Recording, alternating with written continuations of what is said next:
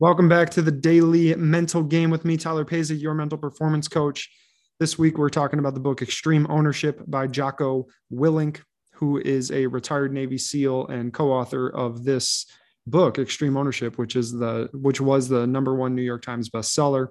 And he's also the host of the top rated Jocko podcast, which you can check out on your favorite streaming service.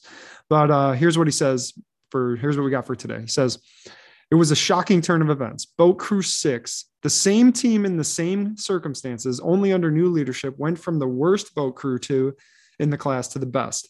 Gone was their cursing and frustration, and gone too was the constant scrutiny and individual attention they had received from the steel, SEAL instructor staff.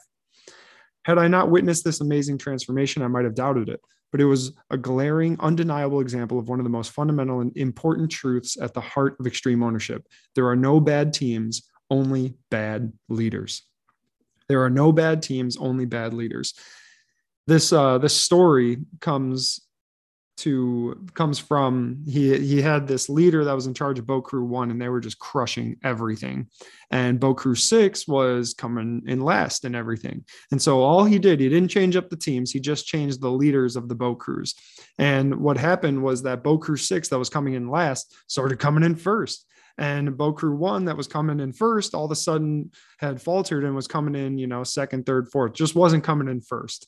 And what he talks about is that you know it was the leader that changed it.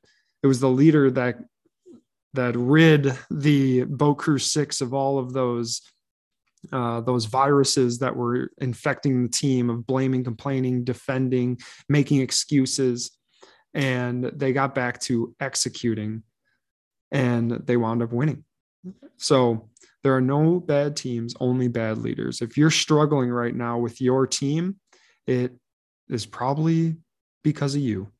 You need to take a hard look at yourself and say, okay, how can I be better for the team? How can I be a better teammate in this in this case? How can I do better with my planning?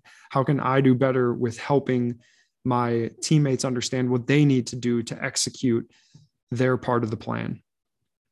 So that's what we got for today. There are no bad teams, only bad leaders. Extreme ownership this weekend, y'all. Enjoy it. See ya.